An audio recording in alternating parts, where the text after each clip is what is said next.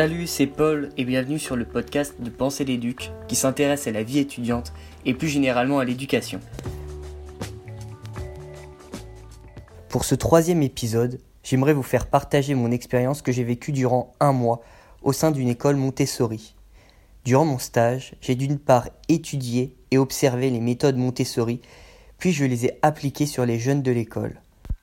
Mais qu'est-ce qu'une école Montessori? La méthode Montessori est une pédagogie éducative alternative, principalement ciblée sur les jeunes de 3 à 6 ans, basée sur la liberté de l'enfant dans le choix de ses activités, l'apprentissage par l'expérimentation et l'autonomie. Pour commencer, dans l'école Graine à grandir, les élèves sont présents le lundi, le mardi, le jeudi et le vendredi. L'école est organisée en trois groupes d'environ 15 élèves. Les petits, de 2 à 3 ans, les moyens, de 4 à 5 ans, et les grands, de 5 à 6 ans. Dans chaque groupe est présente une maîtresse référente, c'est-à-dire une éducatrice spécialisée dans la pédagogie Montessori, puis une éducatrice et de jeunes stagiaires. J'ai pour ma part effectué un stage d'observation chez les grands. Par conséquent, j'expliquerai mon expérience dans ce groupe en particulier. La journée commence à partir de 9h, mais l'école est ouverte dès 8h30. Les éducatrices assurent l'accueil du matin tour de rôle afin que les parents aient un contact avec chacune d'entre elles. Ce moment doit être de qualité pour pallier les éventuelles inquiétudes de chacun et faire le lien positif entre l'absence et le retour. Pendant ce temps, les enfants investissent l'espace de vie à leur rythme. Ils ont à leur disposition toute une panoplie de jeux, des Legos, une dinette, une ferme, des voitures, etc. Les élèves sont en général très dynamiques dès le matin. Ils sont heureux de se retrouver. Une fois tout le monde arrivé, les élèves rangent leurs jeux. Les parents, avec leurs enfants, ont la possibilité en début de matinée de présenter un exposé sur le sujet qu'ils désirent. Par la suite, l'ensemble de la classe passe à des activités ludiques, mais plus complexes, Plusieurs types d'activités sont proposés. Ils ont le choix de manipuler du matériel Montessori, par exemple. Graine à grandir met en place des activités bien spécifiques. Elles ne sont pas toutes mises à disposition dès le début de l'année, mais en fonction de leur degré de difficulté, elles apparaissent progressivement tout au long de l'année. Ce processus permet à l'enfant de progresser à son rythme. Ces diverses activités doivent se faire à trois personnes maximum. Si d'autres élèves veulent faire la même activité, alors ils doivent attendre. Ils apprennent à patienter.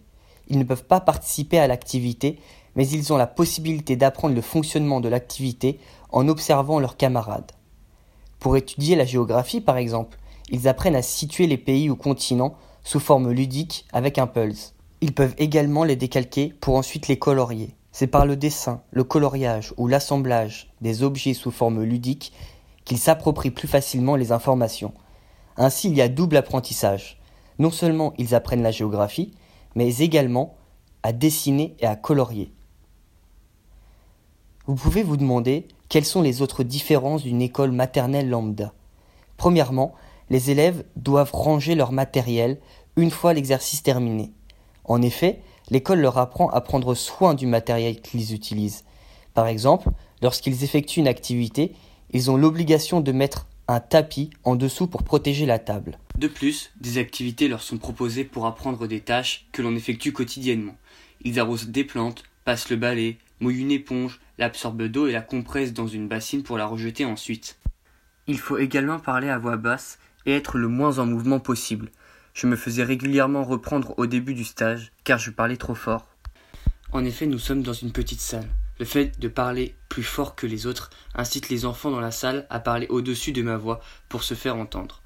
Cependant, cette situation entraîne le groupe à parler de plus en plus fort. C'est un cercle vicieux, et par conséquent, l'ensemble de la classe devient très bruyant. Par ailleurs, le fait de bouger crée chez eux une excitation. Nous sommes leurs exemples. Ainsi, tout ce que nous faisons, ils le font. Des activités en groupe de 4 ou 5 enfants accompagnés d'un stagiaire ou d'une maîtresse peuvent être proposées durant la matinée. Les élèves ont l'occasion de cuisiner des plats deux à trois fois par mois qu'ils mangeront dans la journée. Cela leur permet de découvrir des aliments qu'ils n'ont peut-être pas eu l'occasion de goûter chez eux. Ils aiment le plus souvent leurs repas, car je pense qu'ils sont fiers de les avoir préparés. Nous avons cuisiné des légumes, concombres, tomates, et je pense que le fait de les avoir préparés casse leurs préjugés sur ce type de nourriture qui est souvent pensé comme mauvais. L'école organise également des sorties scolaires, comme des sorties chez le boulanger, au marché, à la bibliothèque, etc., afin d'intégrer le plus possible l'élève dans la société. L'adulte joue un rôle extrêmement important dans l'apprentissage de l'enfant. Chaque élève effectue une activité seul, à deux ou à trois. Lorsqu'un enfant a des difficultés à résoudre un exercice, il demande de l'aide aux plus grands ou aux éducatrices. Mais un adulte doit à tout prix éviter de déconcentrer un élève en train d'effectuer une activité. L'objectif est de réussir seul. Il faut attendre une demande d'aide de sa part pour le guider. La maîtresse ne lui donne jamais la solution directement. C'est aux antipodes des principes de l'école Montessori.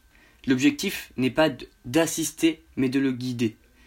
Si l'élève persiste dans son erreur, la maîtresse le remet en question en lui faisant prendre conscience implicitement qu'il a tort. Elle le félicite toujours quand il réussit l'activité. La maîtresse référente prend environ deux fois par semaine chaque élève et les accompagne dans leurs exercices. Elle leur apprend à compter, à lire et à écrire. L'avantage de l'école Montessori est que l'adulte s'adapte à chacun des élèves. La maîtresse prendra plus de temps avec un élève qui aura des difficultés. Avant même de l'initier à écrire, l'institutrice passe par des étapes intermédiaires avec des activités sensorielles et de prononciation. Par exemple, elle lui montre comment faire un B avec ses doigts, puis lui apprend à le prononcer pour enfin prendre le stylo et l'écrire. Ainsi, l'école Montessori donne la possibilité à l'élève de se développer et de s'éveiller à son rythme. Lorsque l'heure du repas approche, certains élèves ont le choix de faire des tâches ménagères pour aider les maîtresses, comme mettre la table par exemple. Ils sont généralement très volontaires et heureux d'offrir leur aide. Une école maternelle ne propose généralement pas ce type d'activité, et les parents ne le font habituellement pas davantage à la maison, par manque de temps et de disponibilité. Avant l'heure du déjeuner, la maîtresse rassemblait l'ensemble de la classe. Ils mettent à jour la date, la présence de tel ou tel élève. Ils peuvent également ramener un objet important pour eux qu'ils présentent devant la classe. J'ai remarqué qu'ils n'avaient aucun complexe à parler devant la classe, contrairement aux adolescents qui redoutent parfois de s'exprimer en public. Je pense que cette méthode, conduisant à féliciter l'élève à chaque bonne action, développe un plaisir et une aisance à l'oral. Graine à grandir développe, selon moi, leur estime d'eux. Enfin, l'institutrice lit une histoire et débriefe sur le récit avec eux. Ensuite, ils passent à table. Une fois le déjeuner terminé, l'ensemble de la classe profite d'un parc à une dizaine de minutes de l'école et se détend pendant une bonne heure. Des aires de jeu sont mises à disposition des enfants. Nous rentrons vers 15 heures et les élèves reprennent leurs occupations de la matinée. L'école pratique également des activités artistiques. Par exemple, une activité musicale est proposée chaque semaine. C'est une maman, musicienne, qui donne des cours bénévolement au sein de l'école. Divers instruments étaient proposés aux élèves, elle leur apprend à jouer des maracas, du triangle, de la flûte, etc. Par ailleurs, les élèves s'entraînent à apprendre différentes chansons qu'ils présenteront en fin d'année à leurs parents. Le fait d'apprendre les paroles consolide leur mémoire.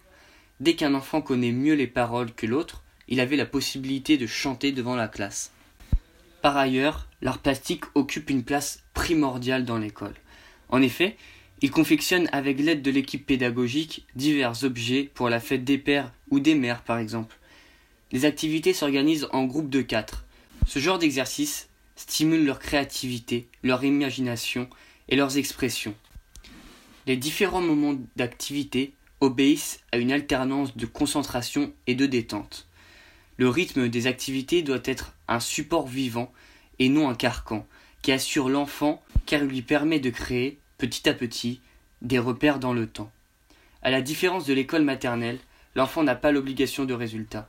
Ses réalisations et sa participation aux activités, même si elles permettent de suivre l'évolution de son développement psychique et moteur, ne font l'objet d'aucun jugement, et l'enfant reste libre de son choix de faire ou de ne pas faire.